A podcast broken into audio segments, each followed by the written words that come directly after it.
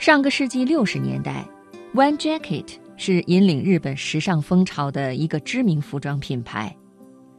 那个时候，他们的产品卖得十分火爆。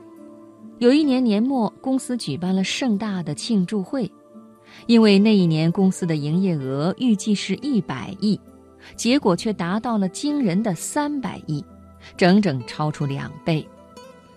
当所有人都在狂欢庆祝的时候，有一个年轻人却忧心忡忡。原来他是 One Jacket 公司的库存主管。年轻人深知那三百亿营业额是如何做出来的，他是在生产部门没有按照总部的预算，为了追求销售业绩而超额生产得来的。狂欢会后，年轻人在多次公司会议上提醒董事会的老板们。预算一百亿，营业额达到三百亿，这看起来是件好事。可是生产部擅自生产这种情况，如果不加以制止，日后一定会出现大问题。可是董事们被居高不下的销量冲昏了头脑，没有一个人能听得进去年轻库存主管的话。结果没过几年，日本经济下滑。One Jacket 因为库存太多、资金链断裂等等原因导致破产。因为盲目追量，一个商业帝国轰然倒塌。不过，原 One Jacket 公司的几位董事怎么也没有想到，多年以后，那个当初提醒他们不要追量的年轻库存主管，居然搭建起了属于他自己的稳固商业帝国。而让他的商业帝国立于不败之地的其中一条准则就是永不追量。真墨良雄正是曾经的 One Jacket 库存主管，如今衬衣界的传奇人物。他创建的镰仓衬衫品牌有多受欢迎，从一组数据就能看出。在日本，一个男人的衣柜里至少有五件衬衫。而每五件中至少有三件是镰仓衬衫。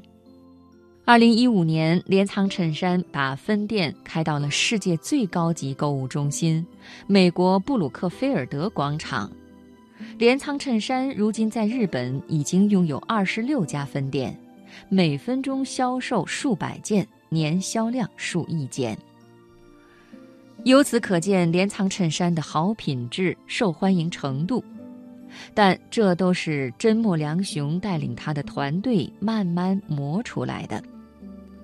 镰仓衬衫的全部生产环节都在日本进行，由那里的日本匠人纯手工制造，从不外包。手工制造没法实现量产，所以粮仓品牌常常出现某款衬衫同一号码、同一花纹的只有一件，卖完就完了。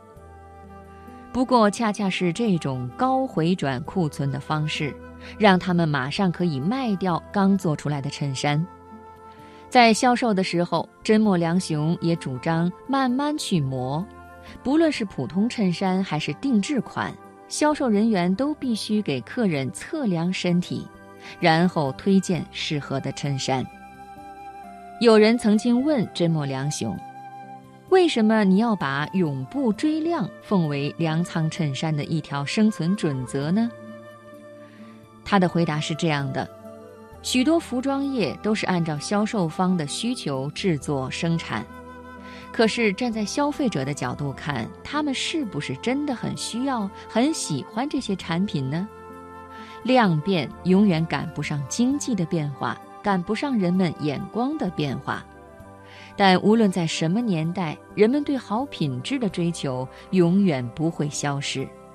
我们只有永不追量，才能有时间、有精力去抓质，而有了质，我们才能够抓住顾客的心呀。